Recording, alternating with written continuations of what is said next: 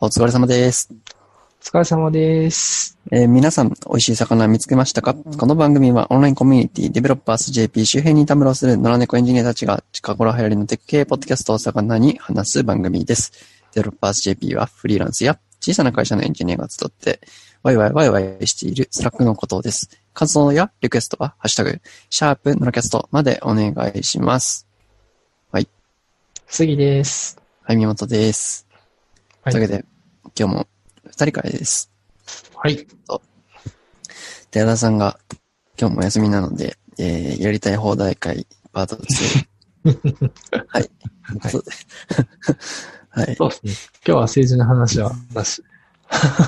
そうですね。あの、やりたい放題というか、あれ前回政治の話は、あれは、えー、ライブでしか話してないですね、多分。そうですね。まあでもライブに残っているので、確かに。 あの見れてしまうという面はありますが、そうですね。まあそんな感じで、はい。早速。はい。で、林のなんか最近ありますか最近、 えっと、あれですね。ポッドキャストの内容をテキスト化して検索できるようになった説。説が。ギズモードジャパン。これなんかニュースが、ニュースというか、ウェブ記事があって、うん。ポッドキャストが、間違えた。Google が、うん。ポッドキャストの内容をテキストが検索可能にっていうタイトルであって、うん。えー2019年8月9日8時30分の記事です。はい。説明いる なんか、ちょっと試してみたんですけど、えっ、と、まあ、この記事の、えっとアイキャッチにあるように、ランス・アームストロングのツアー、ツール・ド・フランス、ポッドキャストで、まあ、英語で入れて検索すると、まあ、なんだ、えっと、アームストロングのツール・ド・フランスの話の内容が多分これ、検索結果に引っかかるんですよね。うん。引っかかります。ただ、日本語は全然ダメでしたね。えっ、と、リビルドうん。でもやってみたけど、ダメでした。で、英語だから、英語だったらいけるかなと思って、えっ、と、Ruby 会議で、そうですね。アーロンが来てくれた時の英語のやつとかをちょっとやってみたけど、それでもダメでした。ヤフダカッツ会とかもダメでした。うん。なので、非常に限られた英語の選ばれしエピソードだけがうなのん。かなというところですかね。一応、ギズモードの記事で言うと、現在すでに200万を超えるエピソードが作業済みで検索可能な状態にあそうるでですすね。ね。文字起こしされて。うん。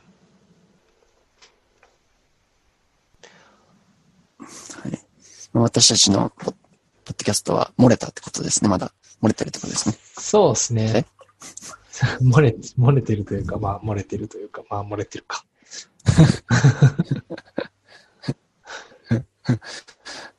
はい。そうで、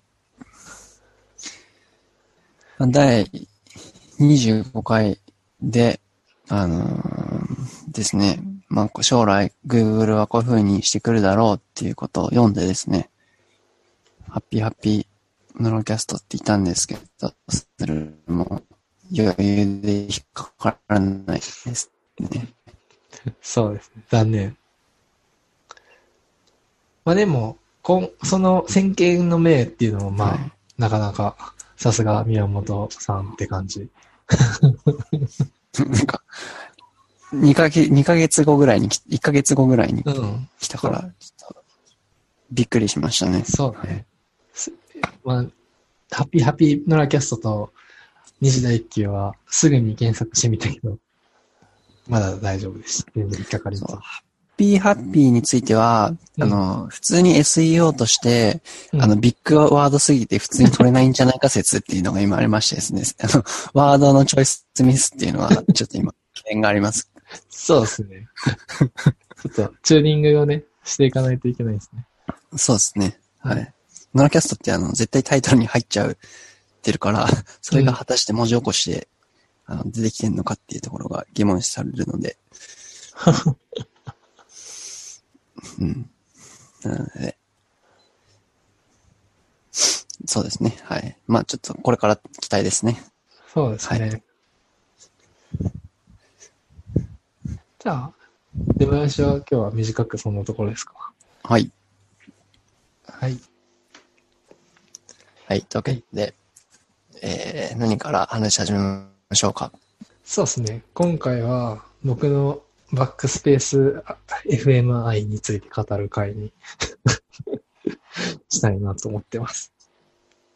はい。えんで、えっと、そうですね。バックスペース FM って全部多分聞いてる人って少ないと思うんですけど、はい。僕は、その、長いですから。そうそうそうそう。な全部聞き入ってやるぞ、これ、くらいの気持ちが結構高ぶってはきてるんですけど。 一番好きな回というか、一番好きな回でもない、はい。一番好きではないけど、ぜひその、聞いてほしい回がいくつかあって、はい。うん、あの、240回、社内マスター竹中勲さんと考えるコミュニケーション論、バックスペース F。この回、うん聞いたことあります、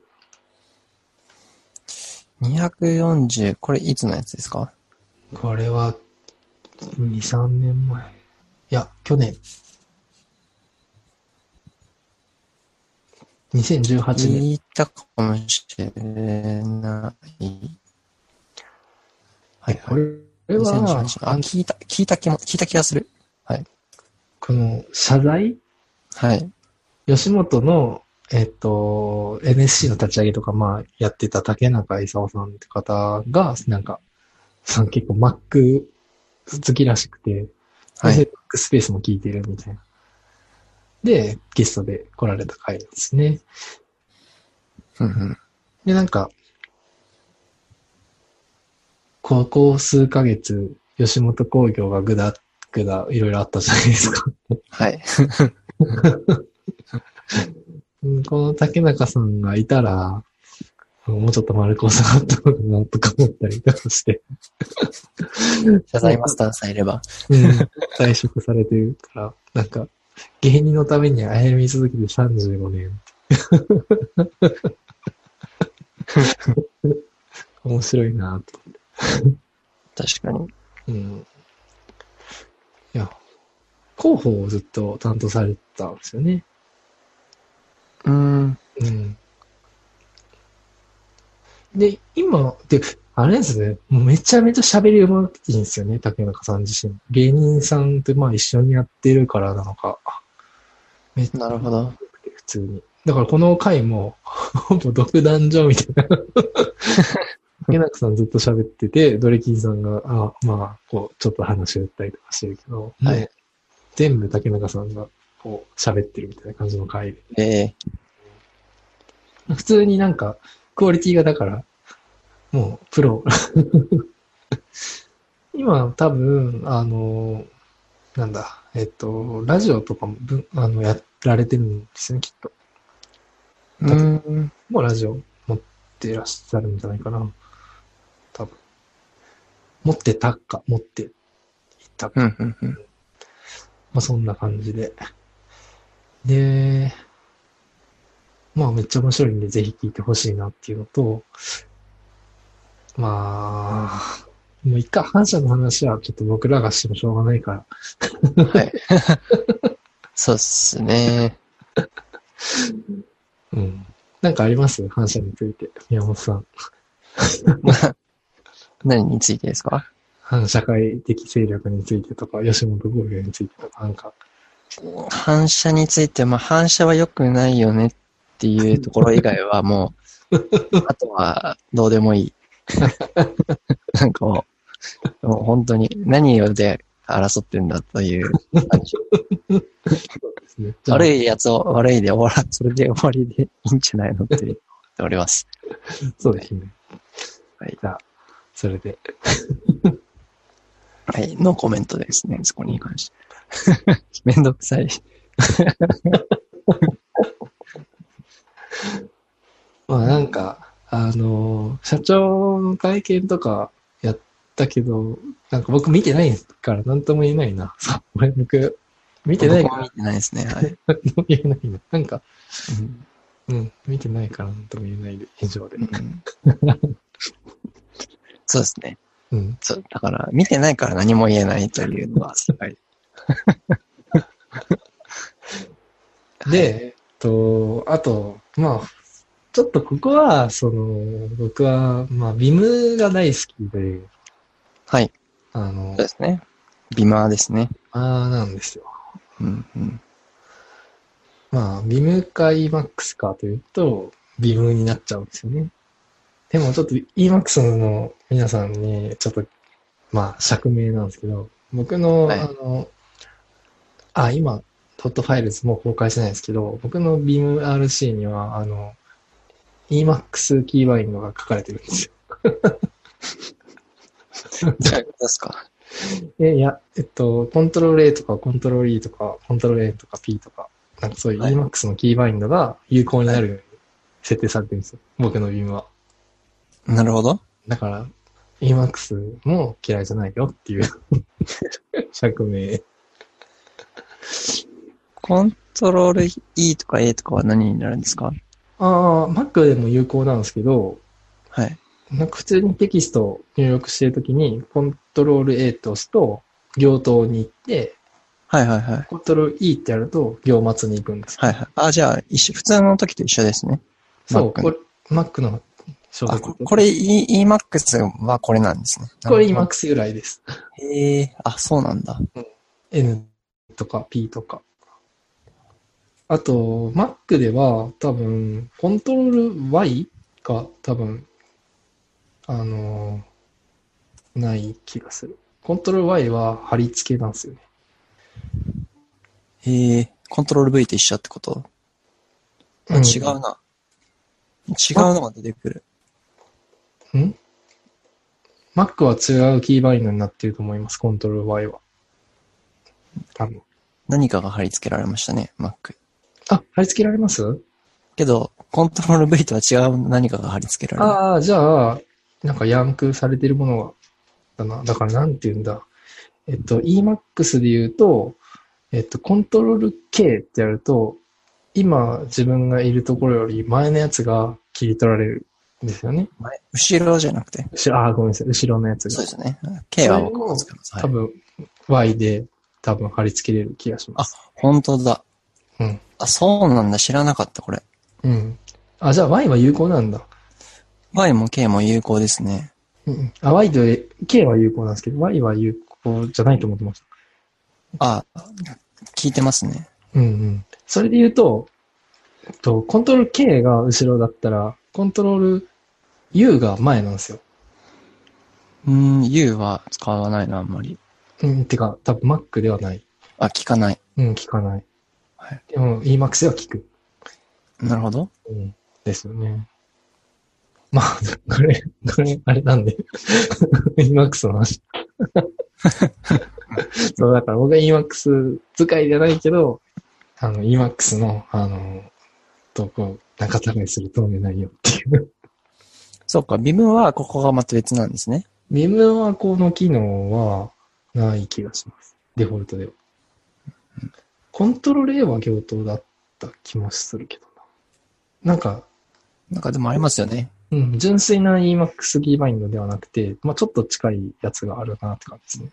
で、僕はそれも完全に Mac も EMAX キーバインドにしてるし、Mac の文字入力の時も EMAX キーバインドにしてるし、Vim の、えっ、と、インサートモードの時の文字列操作は全部そっちに寄せてるんですよね。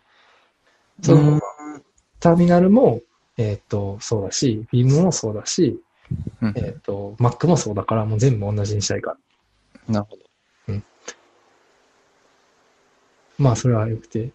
まあ、そんな私のおすすめエピソードが、まはあ、いビームサイド、バックスペースの、はい。えー第3回を期待してるんですけど、な かなか。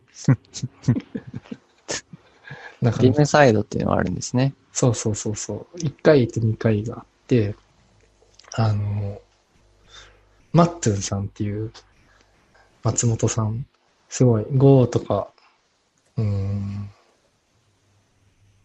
うん。あれこれマッツンさんじゃなかったっけマッツンさん。あ、マッツンさんじゃなかった。コロンさんだった。 すいません。マッツンさんだと思ってたら、コロンさんでしたね、これ。ああ、なるほど。危ね。キムの最新動。2016年でが第第2回ですね。うん。えー、そうですね。香りやビグンとか作ってる、コロンさん。うんうんうん。でも、誰かきっかけ、キックはマッテンさんだったんだ。なるほど。まあ実際日本ってすごいビムが盛り上がってる地域で、うんうん。なんか日本だけで流行ってるプラグインとかあるくらい特殊な場所なんですよ。へえ。他はそんな流行ってないんですか、ビムって。いや、流行ってますけど、流行ってるんだけど、なんだろうな、EMAX は多分世界共通の流行りがあるんですけど、BIM に関しては日本語情報が豊富すぎて、うーん。なんか日本だけの流行りみたいなのがあって、ガラパゴスビムがあるんですね。まあガラパ、うんそうそう。ガラパゴスではないだろうけど、まあ、まあそれだけその BIM の開発者というか、プラグインの制作者とかが多いでしょうね。日本人の。んうん。最近中国の勢いがすごいっていう話ですけど。ああ、これはね、あの、BIMJP っていうスラックが最近、うんまあ最近じゃないか、前からあったのかもしれないですけど、最近入って、はい。そこで BIM についての情報収集を楽しくしてる中で、僕も前から思ったし、みんなもそう思ってたらしくて、なんかそういう話をしうてーんそれは BIMJP のスラックがあるってことですよね。そそれうででもす入れるやつ。そうですね。だから BIM が好きな人はぜひ一緒に入ってわちゃわちゃしましょう。入っちゃおうかな。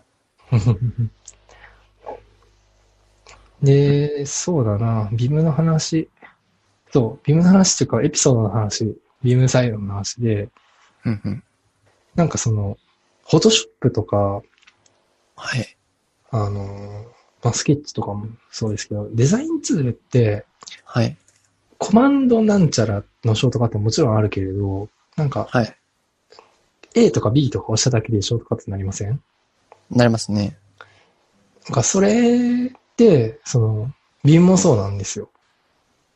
ビンも、なんか、はい一文字はいはいはいだけでなんか意味があるじゃないですか、だいあの、そうですね。うん。 DD とかやったら消えたりとか。そうそうそうそうそうそうそうそう。J としたら下だったり、K としはいたら。はいはい。で、このインターフェースって、あの、非常にこう、プロ向けのインターフェースだっていうふうに、あの、このビームサイドの中でドリキンさんがおっしゃってて、はい。あ、そう、確かにと思って。だから、プロ向けのツール、フォトショップのプロ向けのツールじゃないですか。はい。ショートカットはもう1、ワンストロークで決まるんですよ。よく使うやつほど。なるほど。うん。これ、めっちゃ納得感ありません 納得感は確か、うん。うんいや、別に犬使えって言ってるわけじゃないですよ。 いや、僕は、まあ、ビムが、うん、使ってな、使ってないですけどうん、どうなんですか ね。切り替えコストが発生。うん、いや、そうそうそう、だから、あ多分ビムの最初はなんか、いや、そうじゃなくて。 その学習コストすごい高いんだけど、その、なぜ、慣れると早いっていそうそうそう、慣れると早い理由は、フォトショップとかでもう証明されてるよねっていう意味です。言いたいことあ、なるほど、なるほど。はい。はい。別に使えって言ってるわけ確じゃかない。に。さあ、ホットショップは、うん。あ、そっか。フォトショップの場合は T を押したのがインサートモードみたいなもんですもんね。要はテキストの、何ですかうん。多分、フォトショップの場合に、えあ、だから、えっと、ビムはテキストエディターなのに、そういうワンストロークが成立しているのは、インサートモードっていうのと、その、まあ、コマンドモードっていうのと、うん、まあ、そういうのが分かれて、モードが分かれてるっていうのがそうだよね。あると思うんですよね。うんうん。で、えっと、普通のエディターっていうのは、Emacs もそうですけど、もう立ち上がった瞬間から書ける。そうですね。まあ、その UX が、まあ、いいんですけど、普通に。うんうん。うん、いいいいことなんですけど、それが。で、ビームはそれを取り払、その UX を悪くすることによって、まあ、モードを切り替えて、いろんな、うんうこのん、時はこうするとか、この時はこうするっていうのを、いろいろこう、表現が豊かに、その分になる。で、Photoshop に関しては、えっと、そもそもその、インサートモードとかいう概念がないというか、エディターうん書くっていう概念がないじゃないですか。常に編集するっていうことじゃないですか。そうですね。うんテキストを入力するっていうのはもうそれこそそのテキスト、さっきのテキストボックスが出てきて書くとき以外はないわけです。うん。そうですね。だから、それで、あの、成り立ってる。うん。うん。そういう意味で言うと、Excel とかは、なんか、そっちに倒してもらった方が使いやすくなる気がします。ああ、そうですね。Excel はそう思います。なん、か、あのーなんていうんですか、ファンクションに、に、だっけうん。うん。で、なんか、編集できるとか、ちょっと、ふざけてるんじゃないよって思いますもんね。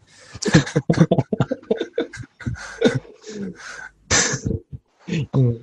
あの、まあ、それをでも愛で表現すると、うん。普通のひ一般ユーザーは多分、ビムユーザーはそれが使いやすいけど、一般ユーザーは多分、その、愛っていうものは愛を表打つための愛なんで、そうですね。だから混乱するもしますよね、普通はね。うんうんうん。うん。だから、プロ向けじゃないんですよ、エクセルは。確かに。万人向けのツールなんですよ。確かに。うん。まあ、そちれなみに僕はエクセル職人。うん。あ、どうぞ。プロ Excel をうん作ったら、うんもう、だいぶ喜ぶ人多いんじゃないですか。ああ、なるほど。ビム僕、エクセル職人だった時に、うん。ビムエクセルっていうエクセルのプラグインがあって、あ、マジっすか。今、ビム Excel 作ったらいいんじゃないですかっていうふうに言おうと思ったのに、もうあるんですね。そう、あって、それで、あの、エクセルをこう、なんか大量に、その、行を削除したりとか、 はい。ビムって10回この作業するっていう時は、10って10って押してから TD ですね。とかやるじゃないですか。うんそれがめちゃめちゃもう最高に、あの、使いやすくて、そのビムエクセルを使って。確かに。うん。なんか、めっちゃ思ってるんですよね。いつもなんか、結構右クリックでわざわざ消したりとかしてて。そうそうそうそう。選択とかも、で、うんマウスで選択するのに、100行消したいときどうすんだよ、みた いな。そうそう、いつもドラッグがうまく、ピルピルいってうまくいかないみ たいな。そうそうそう。うん。確かに。うん。で、まあ、エクセルは、実はそのプロ用にはビームエクセルみたいなの入れるとすごい良くなるなとは思いますけどね。マジかよ。ビム、ビムエクセルスプレッドシートが欲しいんですけど。 ビムスプレッドシート。ありそうな気がするけどな。うん。ビクロームとかはありますけどね。その、クローム自体をビームバインディングするやつ。ああ、はいはいはい。でもその、じゃないですよね。その、でエもクセそルれは、ブラウジングな感じですもんね。そうそうそうそう。ビームの書き心地を Excel に持ってくるっていうのは本当にいいんですよ。え、結構、なんか、エクセルってなんだかんだ言って、もうじゅ単純な表じゃないですか。はいはいはい。で、まあデータベースの考え方としても、まあめちゃくちゃシンプルにいくと使えるじゃないですか。だから表計算。 表、まあ、表計算というか、まあ表 表、表と表計算の違いは。ま使あ、わしないってこと計算できる関数使うか使わ ないか関数。はいあ関数使わないやつね。なるほど。表ですね。まあ、まあ、要は CSV をインポートした状態。しまあ、はいは CSV ですね。データデータデータ、データ。はうい。んまあ、そういう意味で、ちょっとした整形とか、なんか見るとか、うんうこん。のフォーマットですごい見やすいじゃないですか。見やすいというか、なんだろうな。まあ、ちょっとフィル、まあ、表計算か。やっぱ結局、フィルタリングしたりとか。うん。ああ、そうですね。表計算はそうだと。そううですん CSV とかはもう僕、CSV エディターみたいなの使ってますけどね。使ってましたけどあね。よくなるその取り回すときは。うん。あとは、Q っていうツールがあって、 9。うん。なんか、CSV に SQL 投げれるんですよ。へえ。コマンドから。それとかよく使いますけどね。相当とかできるだ から。そうそう、なんか、なんかのデータを、こう、ちょっとこう、表で分析したいときとかに、まあ、Excel じゃなくて BIM のうん。使い心地で、うんうんこ。ここまでピピピって消して、ピピピみたいなうん感じに、こうできると、めちゃくちゃはかどりますよね。 それ、ビムでできますよ。出た。出た、その こと。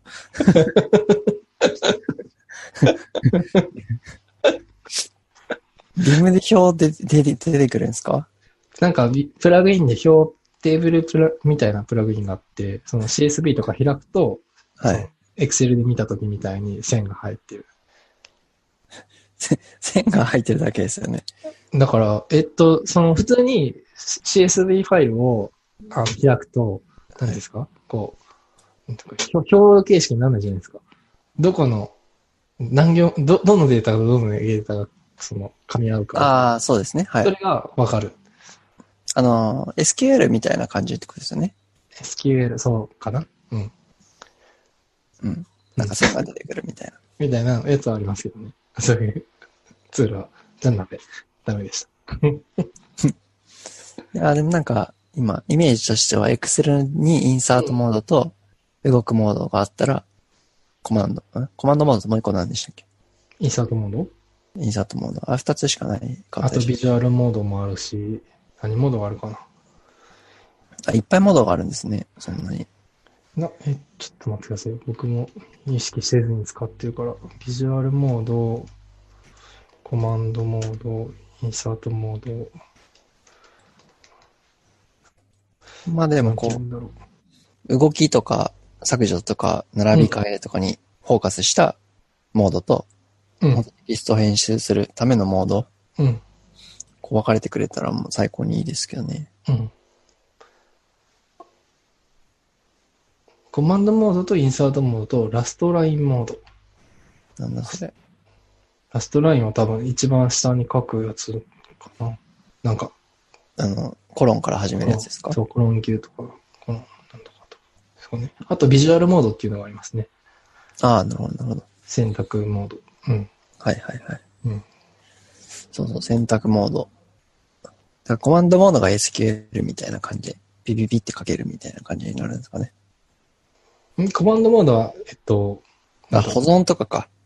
いや、普通に、その、ファイルを見て、なんか、わかんないですけど、Excel とかだと、J って押したら、下はのカラムに移動したりとかするんじゃないですああ、そっかそっかか。。うん。うんうん。で、書きたいと思ったら、そのカラムの上で、はいって押しはいて、書くっていう。なんかあめっちゃいいじゃないですか。もう結構イメージできますね。 うん。 そうそう。イメージできるでしょ。ビムエクセルいいっすよ。普通のビ i はやらないけど、ビ i エクセルちょっとすごい興味あ る。そう。なるほど。うん。確かに。で、まあ、なんかプロ向けのツールは、あの、こういう作りを意識するっていうのは一つのその、確かに確うかに。ん。あの、UX の作り方としていいなっていう。プロエクセルな、余力があったら、誰か作ってほしいな。あのーなんだっけ、えっと、Gmail はい。とかも、その、ちょっとあるじゃないですか、その JK とか。確かに。Gmail は確かに、あの、あれですね。シンプルな、ワン、ワンクリックのショートカットですね。うん。でもこれも、その、大量にメールを読む人たちに対する、その、メッセージですよね。なるほど。メッセージというか、まメ あッ、セージとか。まあ、その、ためのソリューションですよね。 はいはいはい。確かに。うーん。Gmail ね。うん。 Gmail になってから、未読は1万になって悲し い。そうですか。ゼロキープできてたのに、インボックス自体は。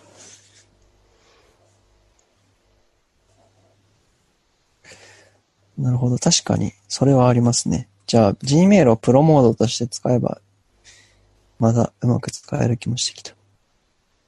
え、どういうことですかまあ、え、Gmail とかどうやって読んでます普通に PC で読んでます PC で読んでますね。 ?PC で読むんだったら J とか K とか使ってますうーん。いや、使ってないですね。そもそあも全部読まないんで、あ、そっかそっか。なんか大量に読むときは、えっと、インボ、まあなんかサーチするじゃないですか。はい。この一覧を全部読みたいとするじゃないですか。はい。で、えっと、なんか一個開くじゃないですか。はい。したら、これは、えっと、返信するべきなんだったら S って押すんですよ。はい。そしたらスターがつくんですよね。はい。で、E を押すんですよ。E って押すとアーカイブになるんで、未読、受信ボックスが消えるんですよ。はい。はい。で、次 J を押すんですよ。はい。J。 J を押したら次のメールに行くんですよ。うん。で、返信する必要があるのか、ないのかによって、まあ、対応はわかるんですけど、返信必要があれば S を押して、なければそのまま E を押して、はやいるはとい。全部アーカイブされていくんですけど、返信すべきやつだけ S になる。そうなんですよね。で、スター見て全部それはアクションを次にやっていくっていうのをやれば、まあ、未読はなくなりますけど、まあ僕はそもそもメールを返す必要はほとんどないのでやってないんですけど。うん。うん。まあ僕もメール、そんな返さないといけないメールってすごい少ないので、うん。そうね、スター管理、スター管理もな。それはあれですか返信したらスター消すっていうフックがつけてるってことですかいや、スターありっぱなしうん、意味があるんであればスターつけときますし。なるほど。やってましたよ、そのメールいっぱい書く仕事してた時は。そうなんですよね。うん。そうそう。なんかあの、インボックスだ時は、それ、なんか、あと日時を決めていつ書くみたいなリマインダーセットができたんですよね。そうするともう一回、こう、インボックスに上がってくるみたいな仕様だったので、ああ、なるほど。それができなくなっちゃったのが、なんか僕のワークフローを全て壊ししたんですよ ね。能力的な。 そうだから今日とかだと、 うん、うん、月曜日に返信したいじゃないですか。クライアントのメッセージとかだ、例えば。うん、うん。だから、月曜日の朝に、月曜日に、こう、持っていくと、月曜日にもう一回、なんですか、インボックスとして出てきたので、うんで、その時に、こう、また上から処理していくみたいな。うん、うん。で、返信できるやつはそのまま返事書いちゃって、みたいな。で、か今書けないやつは、リマインダーに必ず入れるみたいな。他は全部、そうじゃないやつは全部アーカイブで OK みたいな処理の仕方をしてたので、うん、うん。それができなくなって今ど、なんか、フィーリング処理になってますね。 フィーリング処理っていうか、うん、別、別管理してます。というリストに入れるみたいな。うん。なるほど。はい。まあ、難しいですね。まあ僕もスターとかやってないですしね。まあ、返信すべきやつはスターしてるか。してるな。ししてるけど、めったにない。そうそう。で、そのスターをして、いつやんのっていうのがね、こう、決めないと僕は一生やらないので、確かに。い、それ通知来ないからねっていう話ですよね。そうそうそうそう。まあ、あの、スターは、その、なくなるから、なくなるなんか、うんその、紛れるから、印としてはつけておくけど、やっぱ、トゥードゥリストですよね。その管理は。うんうん。そうなんですよね。うん。そこが今、うまい具合のものが見つかっておらず、うん。本当になぜ、インボックスは PC でやってたんですかうん。あ、スヌーズって機能があるな。うん。ある。インボックスは PC でやってましたね。ああ、そっかそっか。僕、インボックスは、その携帯が使いやすかったなと思ってて。うん、携帯も使いやすかった。携帯でももちろん見てますけど、まあ大体 PC で。うん。ただその、機能的には、インボックスの機能ほとんどある気がしてて、Gmail に。あ、スヌーズ的なこれありましたっけ昔から。うん、えっと、初期はなかったけど、インボックスがなくなるくらいの時にはあった。本当じゃあ、僕が真面目に見て、いや、見にくいんですよ、そもそも。なるほど。うん。だからインボックスは、その Gmail にとっては、いいよ、よ、よくなるためのものを提供したと思いますよ。ただ、インボックスの方がいいっていうね。うん。うん。そうなんだよななんの、なんでインボックスの方がいいいいんだろあと、自動でまとめてくれるやつ。あ、わかったわかった。僕あともう一個ね、インボックスの好きなところがあって、う。うん。この一覧の時に中をちょっと覗けるっていうのがあるんですよね。知らんの時。こう、なんていうんですか。アコーディオンで出てくるんですよ。うん。その UI が僕が好きでしたね。あそうすると、次に何があるかとかがちょっとわかるし。あ。知らんっていうか、詳細の時ってことそうそうそう。詳細が、これちょっと、これも中見たいなって思う時あるじゃないですか。うん。うん。で、それを見て、あ、いらんわって言って、すアーカイブみたいなのが一覧の画面でできるのがちょっと良かったですね。そん今なんか詳細に飛んじゃうと、なんかその一覧じゃなくなるので、なんか、うん。うん、なんかテトリスの次のブロックがわかんないみたいな状態うん。それは確かに。になるんですよね。あ、ちょっと、一休さんが泣いております。 和みますね。うん。あとは、でもインボックスセッティングとかなんとかできないのかな無理か。まあいいや。まあでも確かに、今これ、あの、さっき、まあちょっと話を戻すと、このプロ仕様としての Gmail うんに、なんか、うん。Gmail 頑張ればなんとかなる気もしてきた。めっちゃ泣いてんな。いや、まあ Gmail は、その、まあ Gmail というか、まあその、プロ仕様なものを作るときは、そういうショートカットは好まれるんだろうなっていう気がしますね。うんうんうん。うん。確かに。で、ビームの話はもういいか。僕のプライベートのビームの話はまあ、そんなに大したことじゃないけど、最近ネオビームに乗り換えましたっていうくらいかな。ああね、はい。うん。で、ビーム RC がめっちゃ短くなった。やった。みたいな。何行ぐらいあるんですかえっと、ちょっと待ってくださいね。短いのか、何が短いかわかんないですよね。えっと、ちょっと待ってね。えっと、V、RC-L、ドットビーム RC。えっと、ビーム RC 時代は141行あったのが、ビーうム、ん。ビーム、イニット、58行になった。3分の1。おおで、しかも、これ、ビーム RC も2つに分割してたから、もっといくと、マイビーム RC ってなんだって293プラスあったから、えっと、300、434か。434行が多分100行くらいになってるんですかね。ちょっとファイル分割したんで、このビーム RC、あ、えっと、ビームの方の設定ファイルもただすごい短くなりました。ー。。いらないい設定を断捨離して。すごいですね。うんだいぶ頑張っになりました。た。うん。やっぱ設定ファイルが少ないに越したことないですよね。うん。よく学んとこでバグるんで。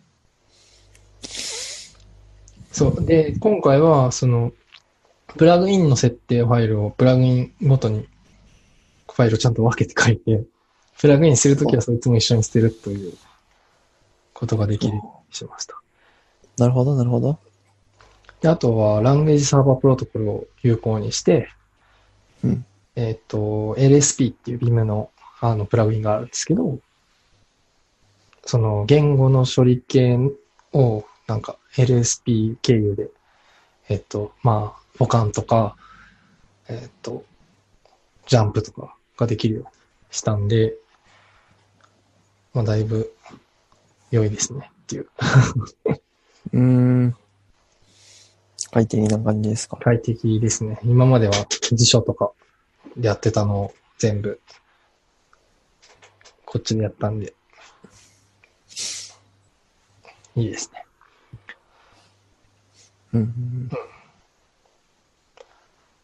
まあ、えっと、とはいえ、PHP とか、プタイプスクリプトとかの設定を全部捨てたので、まあ、その辺はこれからまたちょっと設定していくか、もしくはもうタイプスクリプトを書くときは VS コード。うん。うん、JavaScript 書くときは VS コード、PHP 書くときは PHP Stone という住み分けにしていくかもしれません。一エディター、一言語。うん。そう。うん。うん。まあ確かに。まあだから、Ruby と Go は、これで書こうかな。ビ Vim で書こうかなと。うーん。まあ Go はあんま書く機会ないんですけど。うん。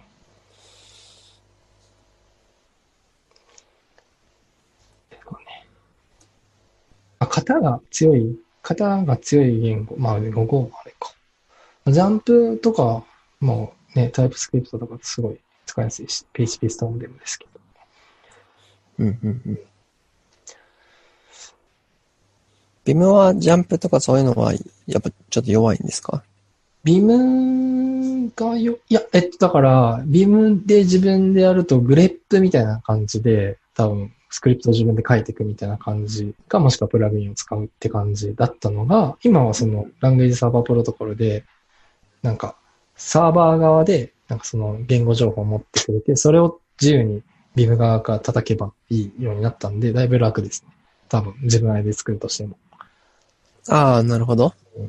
それは、えっと、VS コードが持ってきた仕組みなんで、うーん。ちなみにそれって、その情報っていうのは、うんうんどっかのタイミングでダウンロードするんですか、や毎回どっかに叩きに行く。あ、そうそう。えっと、だからライブラリをインストールした時とかはその情報が必要なんで、はい。えっと、入れる必要があります。うーん、なるほど。で、多分、それを、まあ自動化することももちろんできるんで、うんうん。うん。まあその辺は、えっと、フック書けば自動化できる。し、多分、ライえー、VS コードとかだと、多分もうフックがもともとは入ってんじゃないですかね。うんうん。うん。だから重いんじゃないかなと。そ その、一時的に。はいはい。ああ、重はくいなる時あるじゃないですか。はいはいはい。何かしらの更新が走っている可能性があるってことですね。うん。そうですね。なるほど。まあでも、そうですね。あのーアトム使ってましたっけ僕は、えー、サブライムテキストから来ました。あ、サブライムのあ後は VS コード。 サブライムアトム、サブライムアトム、サブライムアトム、VS コードです。なんで、なんか言う と。サブライムからどこにも行けなかったみたいな感じですかうんと、まあ、テキストメイトから始まり、僕は、最初。 DHH と一緒の。はい。で、そこからビムに行き、はいはいはい。あ、ビーム使ってたこともあるんですね。そう、だからちょっと知ってるんですよね。うーん。けど、まあ、ちょっと、まあ僕フロントエンドなんで、うんうん。なんかつら、すぐ辛くなって、ちょっとももううちょやっめと辛くなりますいや、なんて言うんですかやっぱ、あ、違う。あの、で、そこでサブライムテキストとかで簡単にプラグインを、なんか、コマンドで、コマンドパレットでインストールできるとか、あーそっちの方が楽だな、みたいな、こう思ってきて。設定ファイルを書くのがちょっと微妙っていうことですかそうなんですよね。まあ、まだ完全に慣れてなかったっていうのもあったんですけど、手に馴染んでなかったっていうのもあるんです。まあ、あれっすね。これ、今の僕が、その、こうやってプラグインをインストールするんですよっていうのを見せながらやったら、もう、大丈夫 です。そうですね。だからそこまで手に馴染ん、いや、手に馴染むっていうか、あれっすね。あの、正直これ学習コストの問題ですね。うんうんそもそもその世の中にある、その、なんていうんですか、その、ビーム RC とか、全然綺麗じゃないんで。僕が、この、こういう風に書けばビーム RC がめちゃめちゃ綺麗に書けますよっていうのをうん。うんうんうん。やると、多分、あ、こんな簡単にできるんだって、なりますなよ。るほど。このプラグインをインストールする方法っていうのが書いてあるんですけど、それをコピコピしていくともうカオスになるんですよ、すぐ。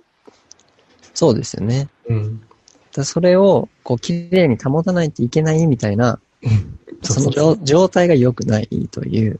ああ、まあそうですね。そもそもそれがめんどくせえみたいなそうなんで話すがありますね。うん。で、まあ、サブライムとか、まあ、VS コードもそうですけど、ポチッと押したら、まあ、入ってくれるじゃないですか。うん。まあ、中身は汚いかもしれないですよ。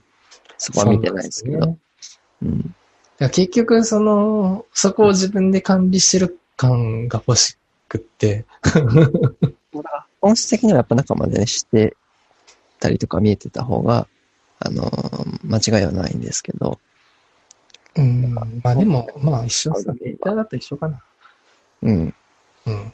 なんか、あれですね、その、アトムとか、サブライ、サブライムはあんまやったことないんですけど、アトムはちょっとやったことあって、はなんいか。プラグイン、なんか入れていくと、どんどん壊れていくみたいな。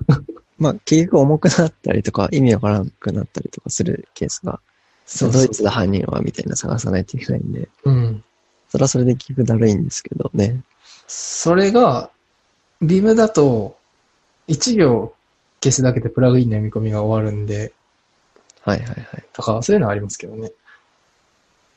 あまあ、それはでも、一緒どのエディターもディセーブルみたいな、その、アンインストールはしないけど、うんうん。えー使わないようにするみたいな状態があると思うので、うんうん。まあ、それで、まあ、同じような感じにはなるかなとは思うんですけど、まあ、ただ行、行とかじゃないので、うんうん。まあ、ポチポチはしてなかないといけないですけど。うんああ、そうか。それのそのグルーピングとかも自由に自分でできるから、そのああ、そうですね。順番が、うんうんここれはこんだけとか、コメント入れたりとか、そういうこともできそうるでかすら、ね。まあ、結構その辺はそうやって配慮があるっていうのは便利かもしれないですね。まあ、そういう意味でシンプルですよね。うん間違いなく。まあ、まあでも、まあそこはそんなにいいか。うんまあでも、ビームでもできますよって話です、それ。まあ何でも一応、あの、ビムでできないことはないっていうのは、まあ、重々分かってはいるんで。 簡単にできるのっていう、こう、話と、そういうシンプルなのとか、いろんなね条件が、ね、ある。そうですね。それビームでできますよって言われちゃうっていう。なんでも。そそれずるいじゃんっていうね。それはできるわっていう。うん。あとは、その、ビームで個人的に嫌なのは、日本語の扱いですね。ああ、なるほど。とか、なんか、絵文字とかなんか、その、一部の、まあ、ターミナルでやってるからか。これは普通に MacBeam 使えば解決するんですけど、MacBeam 使いたくない病があるんで、僕の場合は。うん。ターミナルで全部やりたい病があるんで、ちょっとそこは困り、困ってますね。なるほど。うん。日本語というか、日本語は大丈夫ですけどね。なんか、一部の本と、一部の丸芝居って本当がおかしいみたいな話。うーん。あ、そうなんですね。うん、なんか、星とかあるとバグったりしますね。ああ、機種依存文字みたいな。的なやつ。なんか、そそれも、機種依存文字ではなくて、なんか、すげえマニアックな、なんか、東アジアの一部の本当みたいなのがあって。 アンビギュアスなんとかとかいうやつで。ええうんでも、それなんか、本当は、フォントインストールしたらいいとか、そういう話じゃなくて。あ、フォントインストールすればよす、いいけど、本当にいつもその文字が入ってるかどうかとか、まああるんじゃないかな。うーん。あれはなんでずれんのかなちょっとよくわかんない。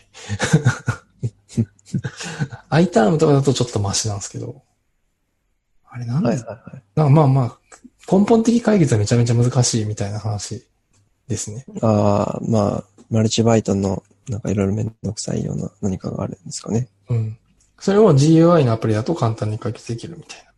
ええ簡単かどうかは、簡単じゃないけど解決できてるって感じですね。うんうん。多分その、ターミナルがあって、その、iTerm みたいな、その、疑似ソフトがあって、はい。で、その上で VI 立ち上がっ、ベベムが立ち上がってみたいな。もう何層も重なるから、みたいな感じかな多分。まあ、うまい具合にラップされてるって感じ。そうですんで、こっちで解決しなきゃいけないけど、こっちで解決するとこっちが立たないみたいなことが多分起こりまくってるんじゃないかな。うんうん。うん。まあ、それは、それで。なるほど。何の話でしたっけ僕の微分の乗り換え話はもうよくて。 うん。そんなもんか。こんな感じで。なので、まあ、ビームサイドの話でした。ビーム JP の話しましたっけしましたよね。 M、ビーム JP。 MJP の話をしたと思いますね。まあ、はビーム JP でそんなの楽しめるよっていう。うんうんまあぜひ、スラックの商品にやっていきましょう。そうですね。はい。じゃあ、そんな感じで。そんな感じですね。よいしょ。じゃあ、えー、っとですね。まあちょっと魚じゃないんですけども、うん、まあ最近の宮本的な、あの、何ですか、ネタとしてうん。ですね、全然エンジニア関係ないんですけども、えー NPO、NPO グリーンズっていうですね、あの NPO のえー理事になったという話があるって感じですね。はいい。で、まあ、まあ、簡単にグリーンズっていうのを説明すると、ウェブマガジンを運営していてですね、うんうん。今は生かし合うつながりあふれる社会を目指す非営利組織ですっていう、まあ、ちょっとわかりづらいんですけども、まあ、人と社会、自然の関係性をデザインして、それぞれが生かし合っている状態を、えー、これからの社会のために、えー、いあ、生かし合う、あ、生かし合う、ん人と社会と自然の関係性のデザインをしていく。そして、えー一人一人が大切にされて、幸せな社社会を作る、えー自然な環境を搾取されない、搾取しない社会を作るというような、えーっとですね、ことをしてるんですけども、ちょっとわかりづらいですね。大丈夫です。実はですね、まあ、リニューアル中なんですよ、コンセプト。うんうん。まあ、で、理事になってるわけなんですけども、うん。うんと。いう感じで、まあ、NPO の理事になりましたっていう話ですね。すね。はい。すごくないですか ?NPO の理事って、なんか、かっけえですね。だから、今は、えー肩書きだけなんかどんどん盛られてってですね、うん。えー、一応会社もあるので、うん。代表取締役、兼社長兼、利用理事、かっけえ。やっぱないですね。これ受けるもって感じあれですね、なんか、会社もう一個作っちゃいましょうよ。そう、どドういラうことキでャスすトもか法人化しましょうか。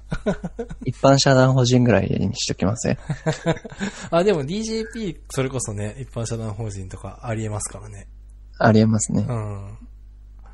立ち位置としては多分それがいい気がする。うん。うんうん。まあ、そうですね。これ何話したかったんだっけな。なって、あ、そうだそうだ。で、行動を書く時間が、別にこれが、あ、いや別にこれがっていう問題じゃないんですけど、うん。なんかそういうエンジニア以外の活動も今、いろいろこうしていて、うん。仕事自体もなんかこう、ウェブ、開発をするというよりは、なんかウェブマーケティングみたいな、うん。うん。ウェブサイト作る必要あるのから考えるところうん。うん。なんかこう、まあ、今やっているビジネスがあって、それに対して、どういうふうに、こう、売っていこうかとか、広めていこうかとか、うん。仲間作っていこうかみたいな、求人したいけどどうすればいいんだろうみたいな、うっん。ていうところを、まあ、インターネットを使ってどうやって解決するかみたいな、なんかそういう相談が、こう、あり、そこから関わることが多くなってきてですね、うん。その間って結構 Google とか、うん。なんか、いろいろ数字を見るとか、うんうん。うん、なんかそういう時間が多くなってきて、コードが書けてないみたいな。うん。で、まあそれの一個の例で、まあグリーンズっていうのがあって、うん。うん。なので、で、今やってることが、いや、そもそも打ち出し方、外に見せ方として今、僕がふわっとこう、あえてちょっと言ったんですけど、それふわっとしててよく伝わらないよ、よく伝わりづらいよね、みたいなうんところを今、根本からちょっとこう考え直すみたいなうん。仕事をしてたりしていて、まあ行動を書かない、この仕事に関しては。うん。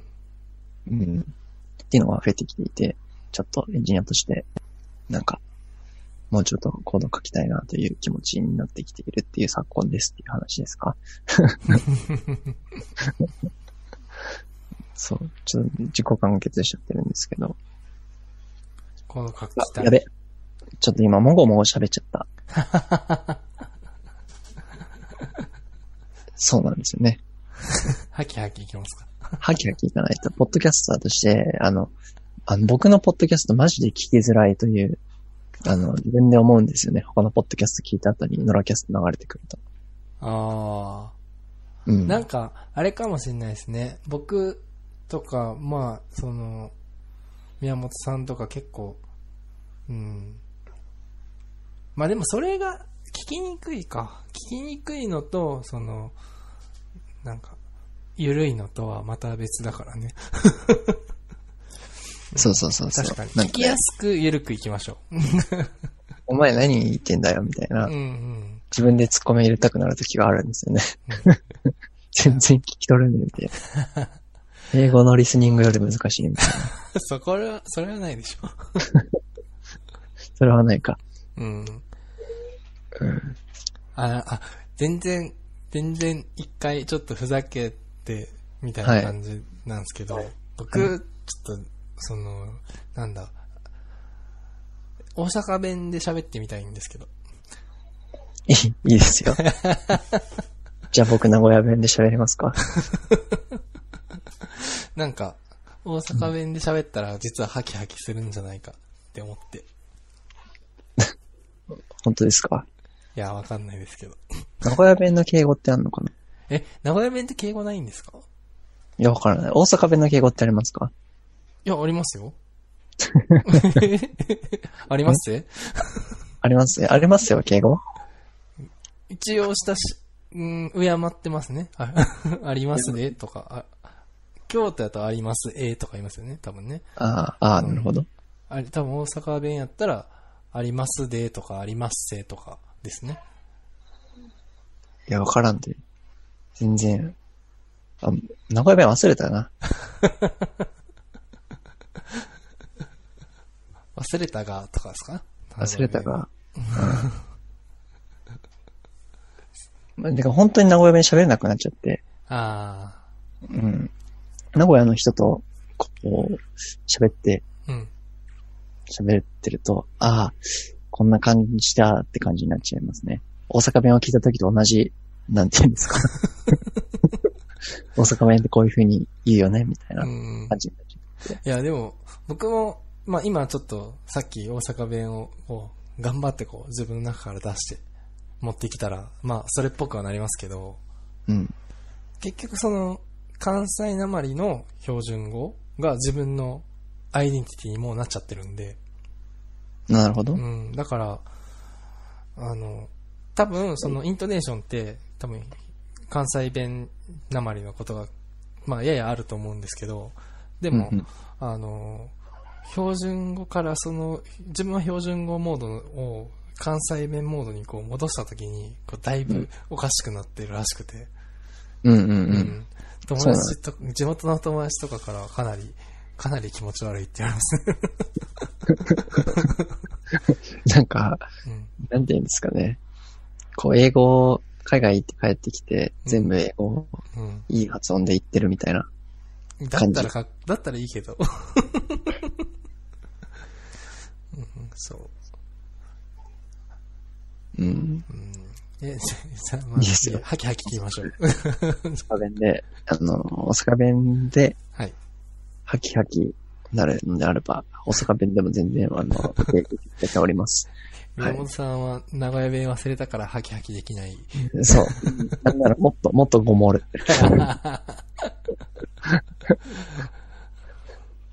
うん。なんだろうな。まああれですね、なお、あれ名古屋って言っても高校生までですもんね。大学から千葉ですもんね。そうですうね。んなので、まあ一応、生まれてからだと名古屋にいる。うん。今ちょうど30なので、うん。うん。名古屋はちょっと長いですけど、まあ喋ってる歴から行くとまあちょうど半々ぐらいになったのかもしれませんねう。ん。ですよね。じゃあまあ忘れちゃうかも。うん。うん。そうですね。まあ、名古屋愛が僕めちゃくちゃないんで、それ、 それは公の場で言っていいのかな あ、いいです。僕あの、どうぞっていい、それはよく言ってるんで。あの、食べ物ディスったりしないでくださいね。 食べ物ですです。あの、名古屋のいいとこは食べ物だけです。食べ物だけとか言ってやばい。それはそれで怒られそうだけどね。あだこれ、これ以上言うともう本当に嫌われちゃう。うん。珍しいですよね。名古屋出身の人で名古屋愛がないとか、こう言っちゃう人って。多う分。ん、なんか、結構名古屋って、まあ基本的に地元の相手、多くの人が、まあその転勤とかそういうことしてない限り、18年間住んでる系の人たちは、うん。高校まで住んでる人たちは、まあ割と好きな人が多いですよね。うん。まあその地元に対して。まあけど僕は、あはい、自分の地元に対して。いやでも、けど僕福は岡とかは結構嫌いな人多い気がする。福岡は。あ、そうなんですか、うん、福岡嫌いって言ってる。福岡はす街としてはいいけど、福岡の文化とかあんま好きじゃないとか、へー俺聞く気がします。えそのー、僕は男性文化も街も好きじゃないです。男性優位とか、女はい性なんの人とかからすると、田舎が嫌いとか、よはいくあるじゃないですか、なんか。はい。うん、そういう感じで。たまに聞いたことがある気がしますけど。なんか、うん。名古屋は、うん。まあ一番の東京でもないし、まあ田舎でもないし、中途半端で全然面白くないと思いますね。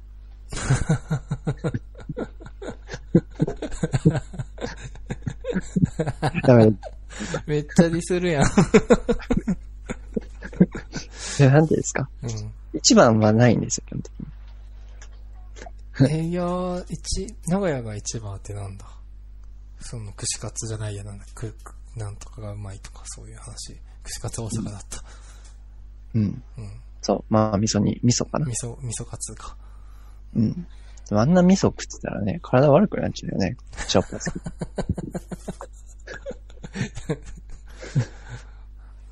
なるほど。うん。うん。もう今なんか、そう、すごい薄味だし、薄味僕のいいつも食べてるから、ああ、そういうことね。うん。名古屋に対してのね、愛がね、 まあ、帰、帰、あの帰ってますけどね。はい、それうん。そう。けど、うん、な、な、好きになれないですね。うーん。そうなのか。はい。まあ嫌いで、まあ嫌いでもないですけどね。まあでもその、なんだろう、東京と地方っていう意味では、その僕も大阪別に嫌いじゃないですけど、うん。嫌いじゃないけれど、えっと、関西が保守、すごくその保守的はい。っていう部分に関しては嫌いですけどね。ああ。それはうん、多分、あの、ぼあ僕も全く同じでうす、ねん。と東京、東京に来てる人とかはまあそうでしょうね。基本。基本そうでしょうね。ど、どこにいた、どこの地元に対しても。うん。うんうん。そ、そこの部分は本当にあんます、本当に嫌いですね。なんか、名古屋の場合、うん。あの、それがより、まあ、顕著で、うん。あの、トヨタっていう企業があるので、うん。まあ、お前らそこにどこ買っとるだけやないか、みたいな人たちが、まあ、僕の親父含めいっぱいいるん ですよ。まあ、しかし、今、親父に対して今、もう古典版に何も叶わない状況に最近なってきていてですね。どういうことかわかんない悔しけいど。。めちゃくちゃ悔 しい。うん。なんか、うん。まあ僕の親父は、うん。年間何日だっけな。60日うんうんはいゴルフをしてるんですよ。うん。 60から100日ゴルフをしてるって言ってるんですね。はいはいはいはい。 100。3日に1回ゴルフしてるんです。ゴルフってお金かかるじゃないですか。確かに。で、かつ、いそんな、いなんですか、さ朝行くとかそういう問題じゃないじゃないですか。結構時間もかかりますよね。うんなのに、60から100日してるって言ってて、うん。うん。もうめっちゃ負けた感ありますよね。それだけそれだけ。本 当に。でまあ、もう僕より稼いでるっていうのもあるし、まあでも、一、一日1万円安くてかかったとして、まあ、100、100万円は年間かかるってことですからね。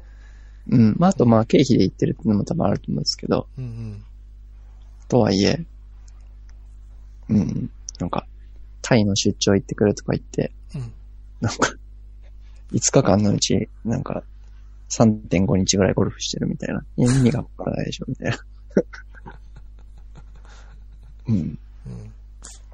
非常に負けた感が、そこ、最近、あってです ね。うん。まあ、若い時はそう、若い時からそうだったわけじゃないですかね。30歳の時からそうだったわけじゃないでしょうかあ、らもね。ちろん、全然、全然そうじゃないですよ。うん。 今だからようやく できてはいるんですけど、うん。まあ、まあ、かつ、まあ、役員になんか、なっているとか、無線のとかもあるんですけど、うんいや、でもそういう意味で言うとね、理事だから、負けてない。そのね、おかしいな。え なんで、100日サーフィン行けないんだろうという。い行く気がないからじゃない。 行こうと思ったら行けそう。そうだった。環境は整ってる気がする。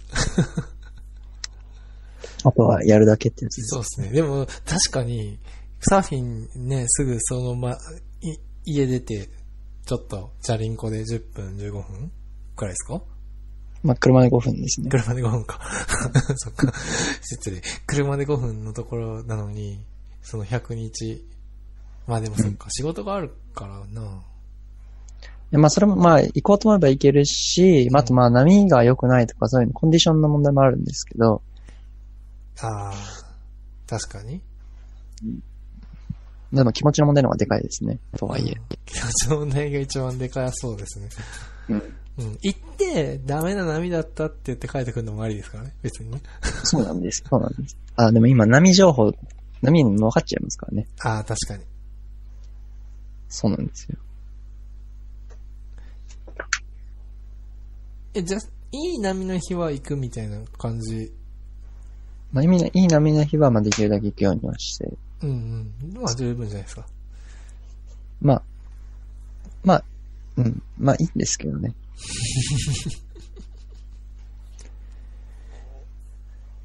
そうそう。で、えっと、 何の話を理して理たん事だっ、理事の話をもうちょっとしてほしい。 けあ、そっか。そっちがもう問題だった。そうそう、名古屋、名古屋はまあ、あの、いい街ですよ。そこカットしようか名古屋はすごいいい街です ね。なので、うん、よく帰ってますよ。うん、はい。というわけで、うん。 えー、なんだっけな。理事、何、何が話しますかいや、えーっと、 なんか、り、特にあんまない最で近すかけてよない。あ、そうなんですね。なんもないというか、うん。なんだろうな。何かそんな変わったわけでもないですし、うん。まだ理事会もうん。来週なんですよ。なので、うん。よくわかんないし。え、り、NPO の理事ってはい。何人いるんですかえっと、それは決めれます。うんうん。うちは、えっと、1、2、3、4人と漢字。じゃあ、会社の取締役と同じ概念。あ、そういうノリですうね。ん、はい。なるほど。うんうん。そうです、はい。なんかあれっすよね、その、 NPO だといろいろその、ボーナスがもらえるじゃないですか。その、あの、IT 企業のテックスープ的なやつ。そうですね。そうですね。それがすい。ごいいいですよね。そういう意味では、んそういうのを遊ばせてもらってますね、僕は。グリーンズで。パストリー入れたりとか。なるほど。はい。ちゃんと使いこなせてないけど。ファストリー、ファストリー、スラックとかもですかスラックも、はい、有料のやつをうん全部使える。スラック無料ですか無料。有料が全部無料。へえ、すごい。スやラッば。クとファストリーが多分一番恩恵がでかい。スラック何人いるんですかコミュニティ。こあ、コミュニティというか、まあ一応でも内部のやつで使ってるので、うん。えー、ちょっと待ってね。全体で、うん50人ぐらい入ってますね。じゃあ、まワンあ、パーさんとかもいるんで。まあ言うても、 50×500? うん、くらいですかね。万5000。月2万5000ぐらい浮いてます。うん、まあ、そそうでもないか。なんか、そのコミュニティみたいなの作ることも可能なんですかそのスラックでグリーンズのコミュニティみたいあなんか申請したらシュッて取ったんで、な。うん。多分いけると思いますよ。へまえあ。二つは多分ダメな気はするから、バンクスケああ、そっか。だから、まあだからその、なんだろう、あのー業務連絡系はプライベートチャンネルにしちゃうとかですかね。もしそういうことをそれになれば。うん。うん。まあでもきついか。うん。まあ、誤爆がありそうですよね。確かに。うん。ちょっと危険な香りがするんで、まあ、そこはそこで普通に組織として使ってるって感じで、うん。あと何かな ?G スーツも使える。これまだ移行しきれてないんですけど、ちょっと使おうかなと思ってますね。 G Suite あ、G スイート、はい。うん。ドックス ?Google ドックスで G スイートのあの500円のやつうん。あ Google れが Docs と、えっと、スプレッドシートとスライドと、あとはドライブもか。ドライブ。まあ、greens.jp、えー、ドメインで、うんあ、いろいろできるってことですね。 Gmail。うん。うん。まあ、それぐらいかな。フリーとか。フリーもあるんですかわかんない。決算とかどうするのか知んないけど、NPO は。あでも基本的に一緒ですよ。うん。株式会社と一緒。はい。でも、一緒って言っても一緒じゃないよね。税金とかのかかり方とか。あ、でも一緒ですよ。 あ、細かいところで違う可能性はありますけど、うんそその、うだから、フリーとかのレベルになっちゃうと、あ、そうです、そううんです。、基調までは一緒だろうけど。あ、そうですうん。基調は一緒っていう意味ですうね。うんん。報告は違う可能性は大いにありうん。ます。給給与の払い方とか多分違うのかな。どうなんだろ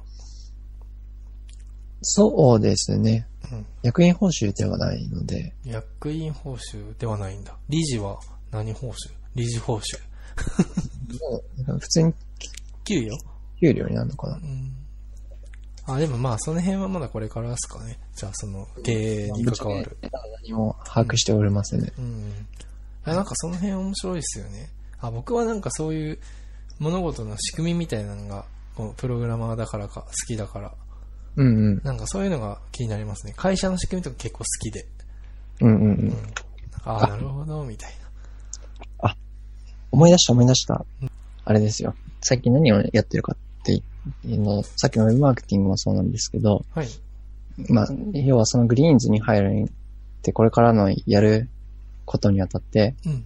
まあなんかいろいろ勉強をしているっていうような状態でもあり、うん。最近、あの、SDGs っていうのと ESG 投資について勉強しているっていう話ですね。うん、うん、これだ。うん、うん。これ、スタイルの中に。で、まあ、そこの中で SDGs と ESG 投資っていうのが最近僕の中で来るなという、まあもう来てはいるんですけど、うんそれを勉強してますと。で、まあ SDGs が何かっていうとですね、まあ頭文字なんですけど、えー、サテスナブル、えー、デベロップメント、ゴールス。まあ、つまり、えー持続可能な開発目標年、4年前ですね、国連のサミットにおいて、えーまあ、グローバルな社会課題の解決地であるっていうのが採択されたんですね。これが SGDs。うんまあ、17個っていうのが、まあ、こう、なんだろうな、まあ、ダイバーシティのなんちゃらとか、まあ、そういう17個あって、まあ、それの事例をまあ、いろいろこう調べたりとか、何がどれに当てはまるかをこう分類したりとかを、まあ、今、絶賛、えー勉強中みたいな感じではあるんですけども。うんまあ、これが、えー今後の、えー企業うんの、その、ビジネスが、まあ社会にどういうふうに役立っているのかみたいな、うんまあ、一個の指標になってくる。っていうのが、まあ、国際的に、なんて言うんですか、その17個の、えー目標があるので、えーまあ、共通言語としていろんなところで使われてくるようになってくるはずなんですね。うんうん。今後より。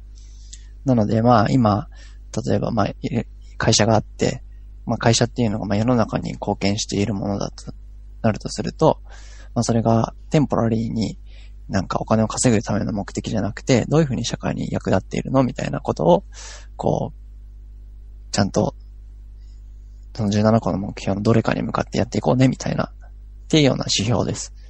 これが、S えー SDGs っていうので、まあ、これが、まあ、日本でも2016年から、こう、やり始めていて、国がですね、日本政府が。そうなので、今後それについて、あの、具体的なアクション、なんか、まあ、国が作ってる資料が、まあ、読んでるんで、ちょっとすごい、わかりづらいのがたくさんなんですけど、その辺を読み解いていて、うん。うんで、この前、いつだったっけな。えー、2019年6月。これ最近ですよね。うん。そうですね。そう。で、ここの、なんか委員会に入っている人がいて、あ SDGs 経営 ESG 投資研究会っていうのがあるんですよ。はいはい。難で、しこい。この、そう。で、ここの、まあ、なんていうんですか、E に入ってる人が、まあ、最近は誰の、あの、セブン、セブンアイホールディングスの代表取締役社長とか、えーユーグレナの社長とか、うんえー東京三菱株式会社、東京大学総長とか、うんうん。まあ、まあ、お大手企業ばっかりですけど、オムロン株式会社代表取締役社長 CEO、ソニー株式会社取締役代表執行役社長兼 CEO とか、まあそんな感じのメンバーの、うん。これ PDF が、あの、ネット上に乗っかってるので、それ読むと面白いんですけど、うんまあそういうのについてちょっとですね、勉強していて、はい。まあ、グリーンズが世の中を良くしていこうみたいな、こう、ことをやっていく中で、まあもちろん、なんていうんですか、NPO という、まあ会社、組織、会社うん、持続可能であるためにはお金を稼がないといけなくて、まあ人を雇っているので、はいうんうん、なので、えっ、と、そこをまず企業とこう、つなげたりとか、この視点で、やっぱやっていった方がいいよねっていうので、ちょっと僕も勉強してるっていうのがあり、うんうん。で、もう一個ワードとして ESG 投資っていうのが、はい。あの、あるんですけども、まあ、これっていうのが、うーんと、ですね、インバイ、これは頭文字が、エンバイロメント、うんソサイエティ、ガバメン、ガバメンツ。うん。ちょっと自信ないな。ガバメンツのはず。なんですが、あ、あったあったあった。えっ、とですね。エンバイロメント。うあ、んソーシャル。うんガバナンスだった。ガバナンスだった。うん。ガバナンス。うん、まあ、政治と社会と環境ですね。あ、うんかん環境と社会と政治か。うん、まあ、これについて、あのー何か頑張ってるところについをうん。投資しようみたいな考え方があって、うん。うん。まあ、これは、そういう、なんて言うんですか。うーん。まあ、投資家たちが、その視点を持ってない企業は、持続可能に成長しないよねっていうような、一個の指標になってきているみたいな。うん。だからお金の動きも、そっちに、だんだんそこの規模っていうのが増えてきていて、うんこれは別になんか、社会を良くするから応援しようってわけじゃなく、しあの、社会を良くしてる企業じゃないと、逆に持続可能にあの成長しないよねっていう意味で、一個の重要な投資のリターンをちゃんと得るための指標になっているっていうような感じがあり、そう、まあ、それについて調べているっていう最近うん。うん。うん、っていうのをですね、まあ、やり始めたばっかりなんで、まあ、僕もあんまり詳しくないんですけど、う、うんん。まあ、こういうのをちょっと勉強しているっていうので、なんか、ESG に関しては、指標みたいなのがあるんですか、指標みたいなのもですね、うん、これも結構バクッとしていてですね、うん、うん今のところよくわかんないんですよ。えインデックスとかもまだないって感じですかじゃあ。あ、何ですかイン ?PX? デックス。なんか。あ、インデックス、あ、うんえーっと、まあ、信託のう、んそういうパッケージはあありますね。あ、あるんですね。うん、あるみたいです。まあ、ちょっと具体的に僕もなんかあるっていうところまでしか聞いてないので、うん、うん、なんか前信託で働いてたうん友達というか、まあ、今一緒に仕事してる人に聞いた話なので、ちょっと具体的までわかんないんですけども、うまん。あ、そういうのはあるみたいで、うんまあ、今後、まあ、増えていくんじゃないかなというような感そうでじすね。これはすごい理にかなっていう感覚がありますね。なんか、ひふみ、ひふみじゃなくてなんだっけな。なんか、投資の人が、違うわ、あれだ。僕がなんか、投資を勉強するために読んでるブロガーの人が、うん投資のルールで一個決めてるのがあって、その不祥事を起こした会社は二度と投資しないっていう。うん、うん、日産とかもう投資しないって言ってて、うん、うんその、あと何があったかな。まあ、だから、その、不正をする会社うんはもう絶対に投資しないっていうルールを徹底してるって言ってて、うん、うんまあ、それすごいいいなと思ってて、個人的に。うんう。うんん。あ、なんか、今ちょっと、そうだった。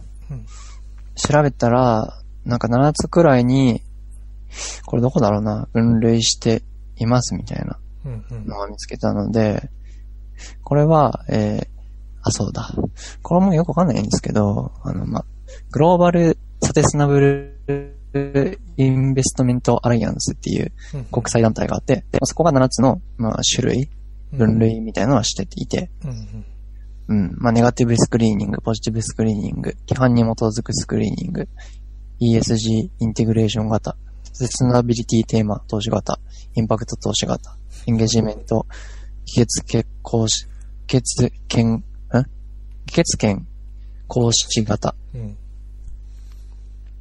ていうのがありますね。うんねちょっとよ、まあ、この辺を今、よくわかんないんで調べてるって感じなんですけども。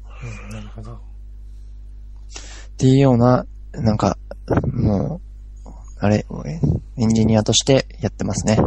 うん。うんうん。エンジニア、エンジニアとしてやってんのか。なるほど。 僕はもうあくままでエンジニアとしてやろうというふうに決めていて。うん。あというのは、まあ、テクノロジー、今後でもなんかこういう考え方のテクノロジーっていうのはもうありだなというふうにはちょっと面白いかもしれないなと思っていて。それは面白いですね。要は、このテクノロジーは世の中にちゃんと貢献しているのかどうかっていうのを判断する。うんうん。のを、まあ、きちんとなんか、うん、分類じゃないけど、例えわかんばないけそどの、さい なんか結構、社会に対してどうあるべきかみたいなのってめっちゃ難しいというか、うんうん。なんか崇高な理念だと思うんですけど、うんうん。なんか、うーん、そこって僕一番でも意識するべきだと思っていて、うんう本ん、来は。うんうん、会社とかを経営していく中で。うんうん。うんそこをやっぱ大事にしていきたいですよね。そうなんですよね。だからまあ、お金としてはうまく回るけども、世の中に対して、うまくなんかそれって、ちゃんと、うん、ここに貢献してますよ、みたいなことを、こう言ってあげれる、うん。あの、状態にすると、まあ、よりお金が集まってくるし、ビジネスが伸びるよ、みたいな。うん。うんっていうようなことをね、なんかこう、できたら面白いなと思思っているし、それがないともうダメだよね、みたいなうん。状態になっていくと、まあなんかいいかなというふうには思ってはいて、うん、まあちょそれが、まあグリーンズっていう NPO って、まあ、うん、非営利団体で、非営利団体うん。うん。非営利組織か。うん。まあ、に、で、なんかやっていくのはちょっと面白いかなというのもあり、ちょっと理事になったっていう感じはありますね。うん。なんかその株式うん。を中心とした、まあ資本主義的な考え方うん。で、まあ基本的に、まあ株投資、まあ、株式市場の考え方っていうと、投資、安く買います。で、値上がりします。もしくは、その、配当を得ます。うん。。で、結果的に最初に初期に投資した、もしくは投資し続けた額がペイします。っていううん考え方じゃないですか。そうですね。で、これを、えっと、まあ、人間のライフタイムが、まあ、80から120くらいの間のだと思うんですけど、まあ、100年前後うんうんでやると、えっと、2回くらいその会社っていうのは、あの、まあ会社の寿命大体、ライフタイムは40年くらいなんで、うんうん。に、一人の人間がうまく投資をやると、その人生の中でうまく儲かる仕組みが作られるんですよね。うんうんうで、ん。これを、その、グローバルサステナビリティの考え方っていうのは、100年、200年じゃないじゃないですか、きっと。そうですね。うんで、。ここをどう繋ぐかっていうのが、結構うん、ポイントになってくるなっていう。うんうんうんうん。そうですうね。ん。っうん。て思いました、今。だでもまさにう、んその、スパンが見ているところが、た、あのー、本当に100年で終わるのであれば世界が、うん。まあそこまでに 持てばいいよねみたいなことで OK ですけど、うん。まあそうじゃない時にどうすればいいのかというのが、まあみんなの利益に、あの、なっている状態でできるといいよねという感じではありますよね。うん。あ株式はそういう意味で言うと、その、人間の寿命と考えたときに、非常によくできているトレードオフでいきそうですね。うんうんまあだから、人の人生に投資してるのとほぼ同じなので、うんうんうんだからうまくいくんですよね。うん。なるほどう。ん。その株式投資っていうのは。うんうんうん。だけど、その、社会に投資するっていう観点を入れると、ひもっと長くなっちゃいますもんね、スパンが。だから、うんうんその、えっと、なんていうんだ。あの、いくうーんと、その、佐益を得られるかどうかっていう、なんて言えばいいんでしたっけ。こなんかその、あん稼ぎが。リね何うん、その、あなんていうんですか、その株で言うと、その値上がりした分とか、その配当の分が自分の人生のうちでもらえる賭けじゃないですか。でもその、今環境にかけたところで、もらえるかどうかっていうのが、こう、その人間は利己的なんで、 うんう。うんん、投資と結びつけると、そこは難しいなっていう。そうですねう。んだからそれが自分のリターンではなく、うん、自分の子供のリターンみたいな感じに、うん、リターンというか何なんだろううな、ん。維持されているっていう状態が、うん、そう、まあ絶対その、地球は、ねだ、から健康みたいなもんなんですよね。そうっすね。ないと困るけど。そうなんですよねう。ん、で、その、もう一つの方の SDGs うん。っていうのは、えっと、なんか難しいなってしか思わなかった。 けど、その、大企業はこの辺の指標みたいなのを温度計的に測っていこうとしているんですかそうですね、そうですね。体温計そうか。体温計のように。はい体温計というか、まあ、そういう指標を持っていかないと、うん。うん今後、なんだろうな、お金も集まらないし、えー人も集まらないし、っていう風になっていくんじゃないって言ってるって感じですかね。なるほど。なんか、昔、えっと、MGR さんっていう人のが書いたブログで、なんかもう、どっか消えてどっか行っちゃってるんですけど、うん、うあん。の、なんか、にえっと、アメリカのトップの大学、IB リーグとかの大学の就職人気ランキングみたいなうんで、まあ、ずっと Google とか Facebook とかだったけど、ある年に Teach for America っていう、そのうん NPO が1位になった、NGO かながまあ1位になったみたいなタイミングがあって、うん、うん。で、なぜかっていうと、その、まあ、む昔は、まあ、投資銀行とか、えっと、コンサルとか、まあ、そういうのが人気があって、で、テック企業になって、で、NPO になった。で、これはなぜかっていうと、能力の高い人間の人たちは、難しい問題を解くのが、えっと、難しい課題があれば、自分の能力を発揮できると思うと。うんうん解決できないような問題に、を解きたいと思うと。うんうん。で、昔は投資は難しかった。うんけどうん今は投資はそのまあ何年も続けて簡単になってきてじゃあ企業の問題解決、コンサルティングもまあいろいろなパターンが出てきてきてまあその MBA 出たような人たちはケースいろんなケースで解けるようになってきたとでテックっていうのは新しい産業だからまあ、うんうんまあ、まだまだこう未未発見のものがたくさんあるから新しい課題として楽しかったで今は社会問題なんだよねっていう話になんですけど、そのうんうん。話は。うんうんうんう。うんん。だから、その、解決するのが難しい問題を解決するっていうのは非常にエキサイティングな仕事なんですよね。うん基うん本う的んに。。そうですね環。境問題、社会問題っていうのは、だから面白いんですよ。うん。うん。そうなんですよねう。ん。だから、本当に、まあ、いろんな問題を考えるにあたって、うん。こう、い自分一人で思考をすると、うん。必ず人類が滅びればいいっていう結論に至ってしまうんですよ。うん。うん。なるほど。うん。一人で考えるとですよ、もう本当に。えーけどあまそあれはその、ネガティブになっちゃうっていうですかなんか自分、うん、ネガティブと いうかう、ん。なんだろうな。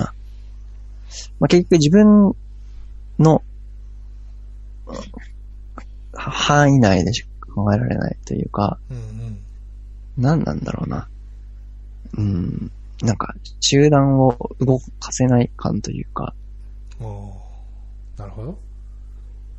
何かきっかけというか、うん。そういうものがないと、うん。人間あれいらなくねみたいな、その感じになっちゃうんですよ。うん。うん、僕はまあ、大体そこに行き着いちゃうので、まあでもそうじゃなくて、まあそう、じゃなくて持続可能なうん、なんか、あり方みたいなところの、まあ、兆しというか、みたいなのが少しでもあると、なんか、いいな、みたいな風に、こう思っていて、で、それはすごい難しいんだけど、うん。やっぱ、なんか、すごいやりがいもある。それが、ちょっとでも進んだら、やりがいもあるし、その進んでる感っていうのが、多分こういう、なんだろうな、指標とか、うん。なんか大きなところとしてないと、なんか一般人には無理みたいな感じはちょっとあるんですよね。うん。うん。その、さっきの話のちょっと続きになっちゃうんですけど、うあん。の、Facebook が Google よりも、えっと、はい。就職先として人気になったタイミングっていうのは、実はその、like ボタン、いいねボタンが、そのうん、他のサイトに設置できるようになった2010年頃らしいんですけど、うーん。まあ、Google はせ全世界を検索できるものを目指してたじゃないですか。うんうん。でも、いいねが他のサードパーティーのもので許可されたことによって、うんうん。人の頭の中のいいねが、Facebook が牛耳る可能性が出てきたっていうのに、 はあの反応して、学生たちはそっちに行きたいと思ったらしいんですよね。うーん。でこれって、その、2017年とか6年とかには現実になったって話です確よかにね。。で、社会問題化してそれが、うんうん、今それをどうやって解決するのかっていうのがほん非常に、まあ、問題になってるうんけど、うん。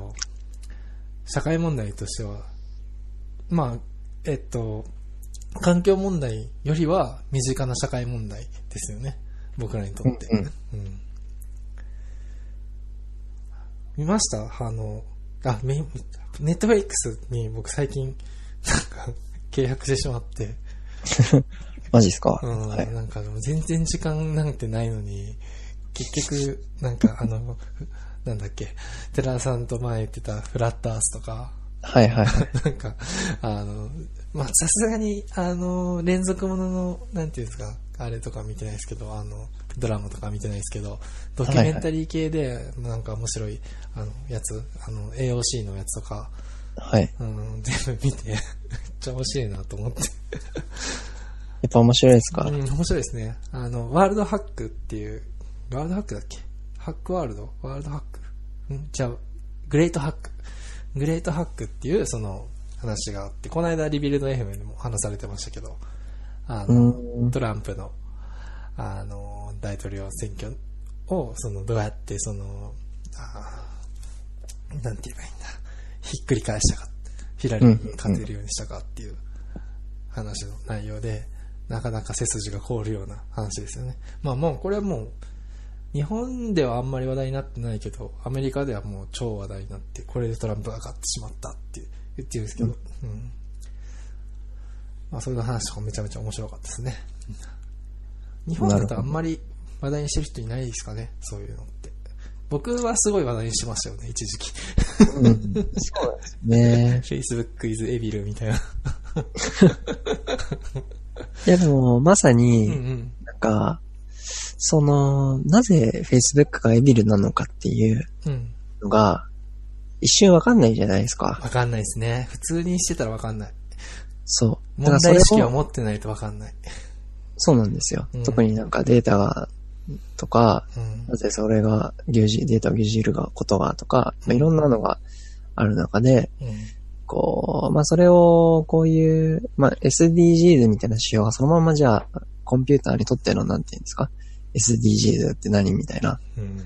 良いテクノロジーとは何かみたいな仕様が当てはまるとは思わないんですけど、まあでも一個のなんかその、うん、参考にはとてもなるなと思ってはいて、うんまあ今後僕は、まあそういうテクノロジーの使い方をしていきたいなというふうには思っているし、うん、なんか、まあそういう、なんだろうな、ところと、に応援したいというか、うん。うん。うん。